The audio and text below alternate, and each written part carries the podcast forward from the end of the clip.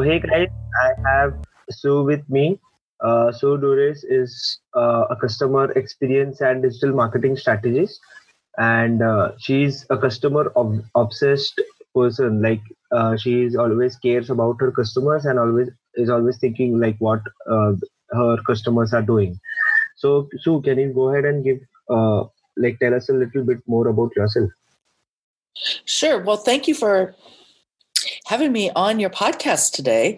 So I am co-founder and director of marketing and customer experience for a customer experience consulting firm called M four Communications.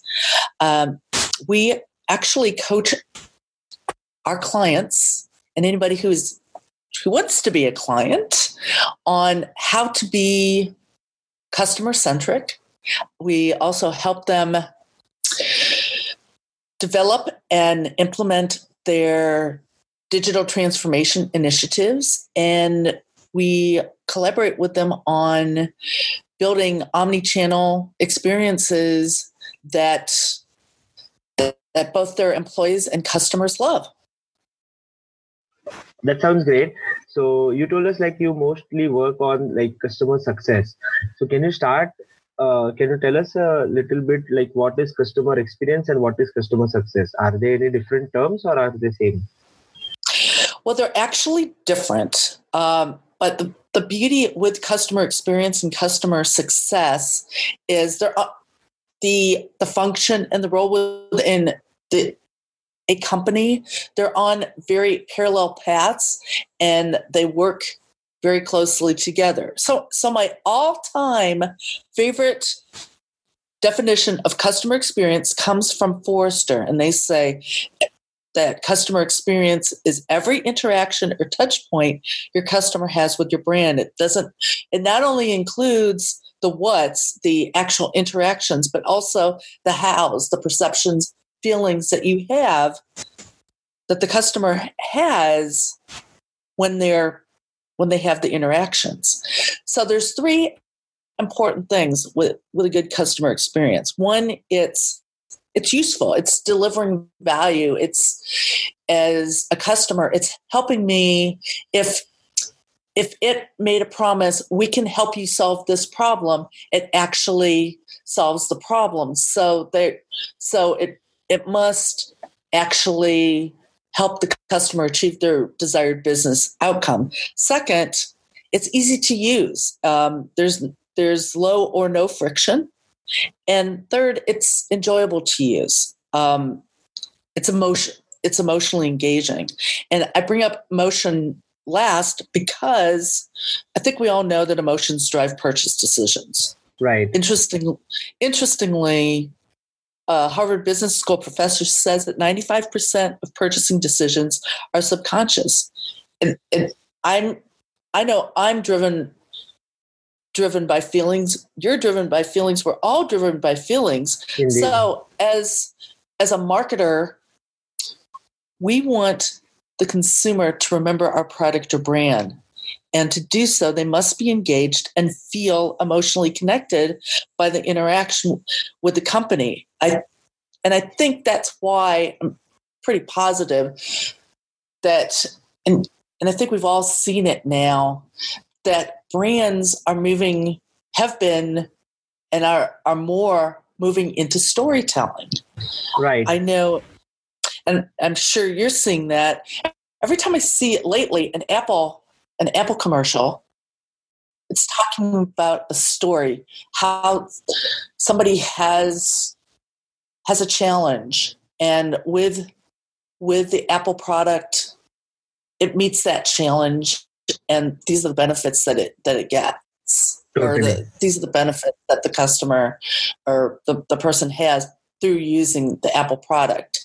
I know one big example, and it's kind of timely. So in the U S, we just celebrated Thanksgiving last Thursday.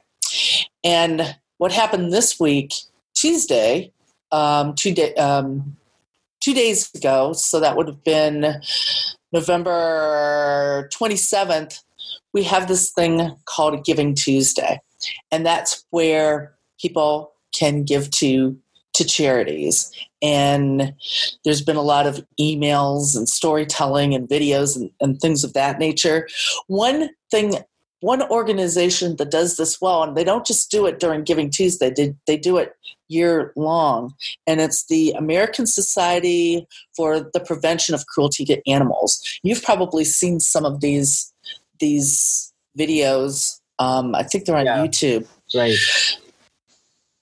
So they talk about all these dogs specifically um, that are abandoned, and you know they they play on your heartstrings and all, all that all that stuff, and and it shows people rescuing the dogs and things of that nature. And then they said, "We need your help.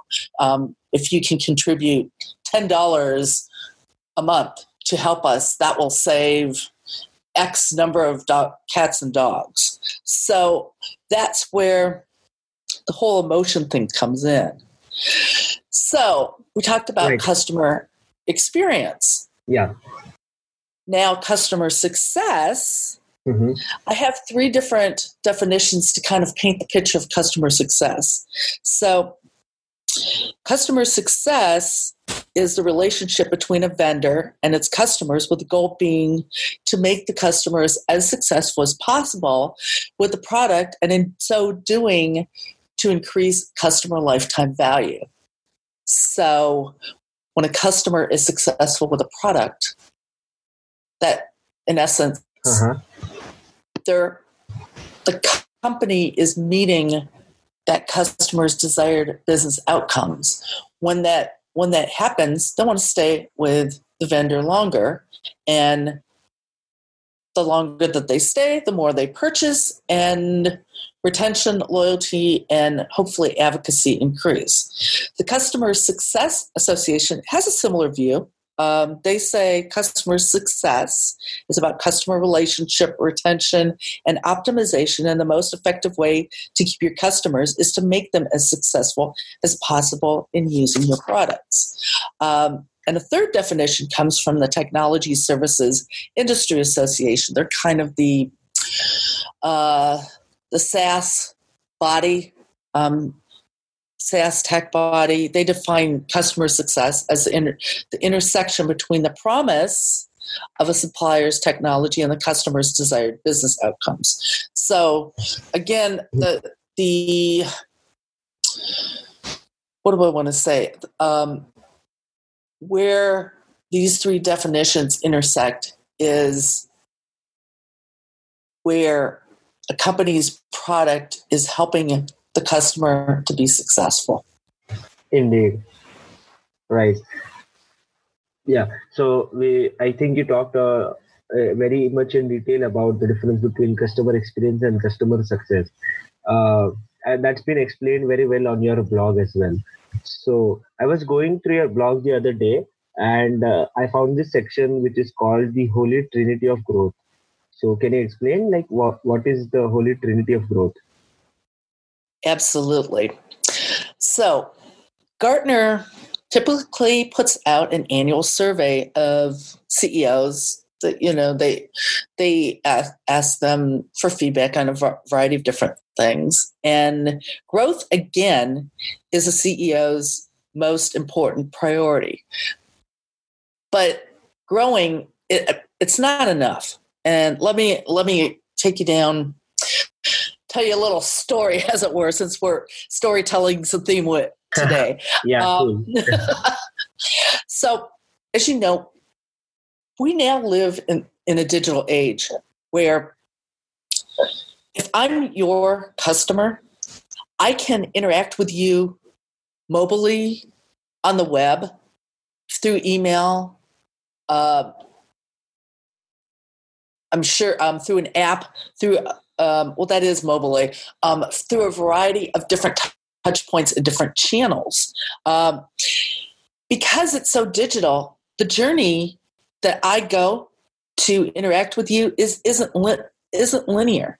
Um, so because the journey isn't linear, and and I'm going different ways to interact with you and doing different things to interact with you, um, when brands can understand what the customer experience is, we as brands can paint a, a better, more accurate picture of how customers are behaving at different moments. And we're able to better determine how to improve each of those moments and how to connect the dots so customers, so that we can optimize the experience for customers and they can have a bit, have better experiences. So doing all that requires A, digital transformation, and, and B, culture change. So I did a lot of reviewing and studying and talking with people, and and we came up with this thing that we call the Holy Trinity of growth. We believe everything revolves around growth. And what the Holy Trinity of growth states is that when you align culture with employee experience and customer experience, you achieve growth. So we okay. know with the culture, if you look at a triangle and the top of the triangle, that's culture. Everything stems from right. stems from culture. Culture starts at the top. The C E O and other C-suite members drive the culture. The hope is that they're leading the organization in such a way that it survives and thrives. So that's that's piece one. Piece two is is employee experience. So we we as employees of an organization have interactions and perceptions of of those experiences, and the better the better our expo- experiences within an organization, the more engaged we are, and. An, an engaged employee is enthusiastic about working, committed to their work and workplace, go over and above the call of duty, as it were. As it were, they take positive positive action to further the organization's reputation and interests, and they're actually advocating for the organization. Okay. So employee engagement is the desired in, excuse me, the desired outcome of what a employee, an engaged employee does. And that's what we want. We want to drive employee engagement. Of course, it's been a tough nut to crack, because if you look at Gallup dot com, which is, I think, the leading organization that tracks these things okay. in the U S, employee engagement hasn't wavered much from the thirty to thirty-four percent range for the U S. Globally, it's it's um, stayed around the fifteen percent range. And this is for the past twenty years when it started to actually track these things. So there's a long way to go, but that but that, that's an important piece of the growth. The third component is customer experience. So when employees are engaged, and they understand how they fit into the organization, it's easier for the C E O and the C-suite and and those that champion the customer experience vision to to get employees to understand that customer experience vision, um, to buy into it, understand how they fit into it, and why it's important that they take ownership. And it's already been proven that engaged employees drive C X. According to Temkin Group, which is a top customer experience management research, research organization, says that those companies that are leading in C X have sixty percent more engaged employees than those that are lagging in C X. Okay. So it, it pays to have engaged employees because they drive customer experience within an organization. Right, right. So uh, just a while ago, you also said uh, like a brand should be uh, present on all the channels, or a brand should be where the its customers are. So uh, should customer experience be activated in all the channels where the customer is, or should brand uh, get uh, their customers on a single platform, like a forum or a ticketing platform like Zendesk? So as far as omnichannel and the number of channels that you should do, use, first you need to determine where your customers are at, um, right. which channels they are are using. And typically, an organization has more than one channel. And that's that's where omnichannel comes in. Now, the problem that has happened over the past number of years, and, and actually omnichannel, I do a annual customer experience trends to watch out for. And, you know, it's I don't want to call it a forecast. It's just trends to watch out for in the new year. The past couple of years, I've had omnichannel on, on there because it, it's so important. And I'll, I'll explain why. The brands that don't do omnichannel well make it about the channel, this channel, that channel. It's kind of like an out, an inside-out approach, whereas omnichannel should always be about the customer. How are we improving their experience? Right. Um, so when companies make omnichannel more about the channel, you get a term what's called multi-channel. And multi-channel is not omnichannel. Multi-channel is the channels that we kind of discussed. We have mobile and email and traditional and the web and all those things. And you can tell when you're going, when you have the experience on email, it doesn't, it doesn't real, it might not align with an experience you have on social media, let's say. Indeed. And, and because that happens, you get comments in studies like this one from Accenture.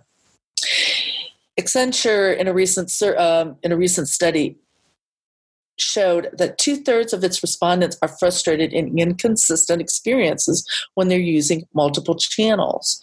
And in fact, Salesforce went further to say that over three-fourths of consumers, customers want a consistent experience. So what you need to do is basically create one channel. Yeah, I might be accessing it at, at different different places, but it should be one channel that I get the same experience on email as I would on the web, as I would mobile. So there, there's no fragmentation, there's no silos. And I think a really good example of this is in social customer service. Okay. So what I do, mm-hmm. here, here's a really good example and a really good response. I'm a huge Marriott hotels loyalist. Whenever we're traveling, we're we're using um, Marriott. I did. I was in London this fall, and I didn't have a great experience with a new Marriott hotel, and I made a comment about it on on Twitter. More people are going to Twitter to contact brands than than any other channel. I mean, it, it's just easy. It, you know, it, it's quick. Hey, I, I send a note. The expectations are high. Customers expect a response within an hour. Um, otherwise, you know, they're they're getting they're getting a little frustrated. The the brands that do well Are, are doing that. And actually Marriott heard me. They reached out to me. They gave me a bunch of points and they said, give us another chance. And so I did go back and I had a better experience. So it, it does pay.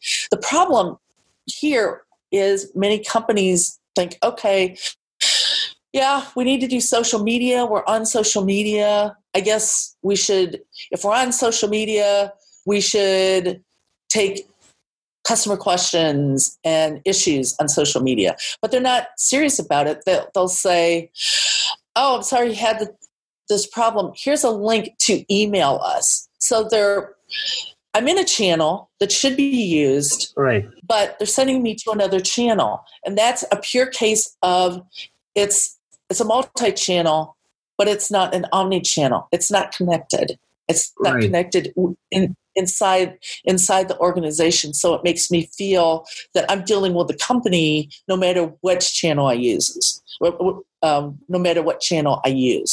So that that that's a really good example of omnichannel and multi-channel. So the, the okay. point is definitely definitely want to be you want to have that consistent experience with however many channels that the company has included in its strategy. Okay, so a companies are being on a lot of these channels where their customers are. So how do you personalize customer success? Is it becoming more hard for a brand to personalize it due to the omnipresence? Well, I think it it is, it's becoming more complex. And that has to do with customer expectations don't stop, if you've noticed it, um, right. in your organization, or even your expectations as a consumer. Hey, I'm, my expectation is I can do this. I can contact you. Um, I can I can do live chat whenever, wherever I am. You need to be available for me. So as those expectations continue, we have to be ready. And and that isn't That is in the personalization piece. And that is knowing who your customer is, knowing their needs, their pains, their motivators, listening to them. Uh, not only, and there's a number of things that, that we need to do. Social listening is very important. Uh, listening from their feedback and surveys, listening from the field, listening from feedback when you have a direct conversation. Right. The listening piece isn't the issue. What customers trip on is the insights, and taking those insights, putting them, implementing them into their processes so that you're actually improving the customer's experience and closing the loop with them, actually going back and say, hey, you had a great suggestion. We've implemented that, and we just wanted to let you know about it and let us know what you think, blah, blah, blah, type thing. That's closing the loop with the customer. What, because we're, there's just so many nuances, it's very difficult to do that without technology. So understanding, and that's where understanding what customers are going through, How we how can we change the strategy and use technology to support that strategy?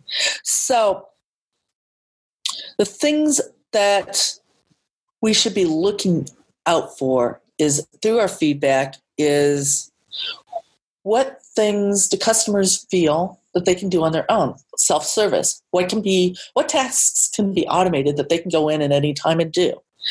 Make that the self-service piece, your, your automated piece. And then what things do they need more help on? That would be more of a higher human human type touch to help them through.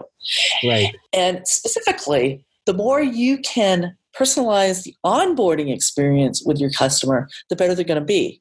So a customer buys your product, you set up an onboarding, a kick, kick a, basically a relationship kickoff call, and you start the onboarding process, knowing what their goals are and what and the things that they want to do. You can personalize the type of training that they need. You can personalize, okay, these are the tasks that that you need to get do, and we're going to help you with that to help you make to help you be more successful. In addition, and we've been talking about the the journey and how do we optimize the experience and how do we take that feedback, knowing where to set up those listening posts. And by listening posts, I mean, where's a good place and time to deliver an N P S, Net Promoter Score survey?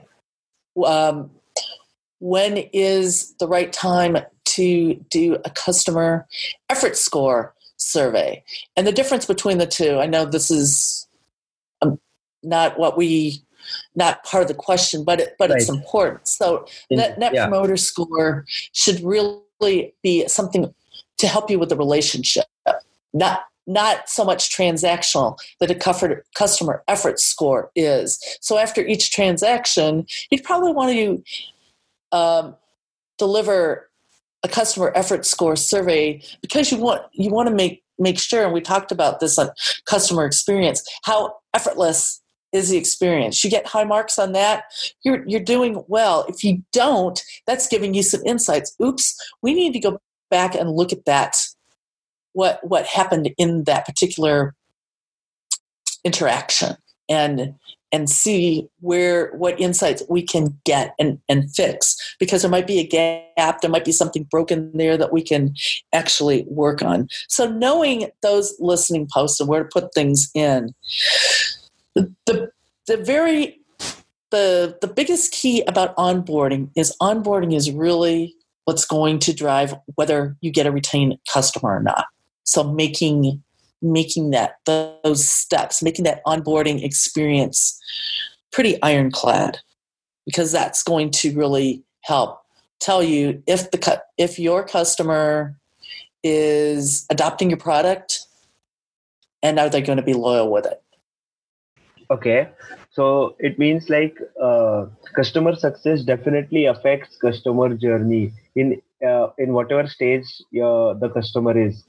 Correct. Yeah. So what what what what are some of the trends that you see for customer success in twenty nineteen? For trends, um, I think I think the big one for for customer success, I. I'd say um, I'm seeing more alignment with customer, the, the customer success function, aligning with customer experience, aligning with product, aligning with sales. So that customer, when they have an issue, everybody's on board. When everybody's aligned, it helps brands be more proactive. You can de- deliver that personal personal experience, optimize the experience. When when you can get rid of the silos and have everybody aligned, that that is a big, big issue. Um, so that that's what I that's the trend, the big trend that I see with customer success. Um, okay. that, that whole alignment. Another trend that I see from, from the customer experience side is using emergent, emerging technology to augment the experience. So A I is, is a big, is a big thing. It, I've seen A I in some, some organizations that, or how it's being used, really understand the purpose that they, they have for A I and how they can help the customer. I mean, certain things that you can use A I I with is, um, for instance, in the contact center, uh, um, using A I for some of the lower level tasks so you can What do I want to say? So that you can take deeper dives and personalize the experience. I have a really cool example. Uh-huh. Um, Under Armour is actually working with, um, oh, it's oh, I can't think of it's um, I B M, um, and I cannot think of their A I right now. Um, is it Watson? I B M Watson. Thank you, thank yeah. you, uh-huh. thank you. I I had a. Um, I, I had a little mental speed bump there. They're working with I B M Watson to create this personal, uh, what do I want to say, per, personal trainer mechanism for for people who, you know, do to train, um, who do exercising. I think it's fantastic, some of the things that the company companies are are using. I know House. Um, H O U Z Z dot com has this great augmented reality program that you can actually try pieces of furniture before you buy to see how it looks like in how it looks in your house. Um, Volvo is working with cu- customers on another augmented reality project where they're They are collaborating, Volvo is collaborating with customers to help them co-create new projects. So I, be, I see a very strong trend this next year in augmenting customer experience with a variety of different emerging technologies. Okay. So, so it, it includes uh, different uh, technologies like you, you just said, A R, V R, then it also includes A I. So that's a really interesting thing to know that companies are using these technologies to improve the customer experience. Oh, absolutely. Yeah. So I, I think that's it. Like, uh, I just have one last question. Uh, how do you differentiate uh, a customer experience or customer success between B two B and B two C companies? Well, from a customer success standpoint, that's more of, it really has, so customer success has its foundation in B two B SaaS. Customer experience, because it sometimes it's easier getting to the end user and not going through, because in B two B, your middleman is your business. So you're the company, you sell to a business who sells to its end user. B two C, you're going direct to end user. That's where omnichannel is huge. And it, I'm happy to see that, um, what do I want to say, that B two B is starting to use uh, some omnichannel approaches that B two C use. So th- this is a case of, in B two B, you're thinking about the end user, but you're marketing it to the company. In B two C, you're thinking about and marketing to the end user, if that makes sense. Yeah, it does. Thanks for doing this, Sue. Well, I enjoyed talking about customer experience and customer success. It's a it's it's a hot topic, and um, it's nice to see businesses are are finally getting on board with it. Great talking to you. Oh, thank you so much. I appreciate it.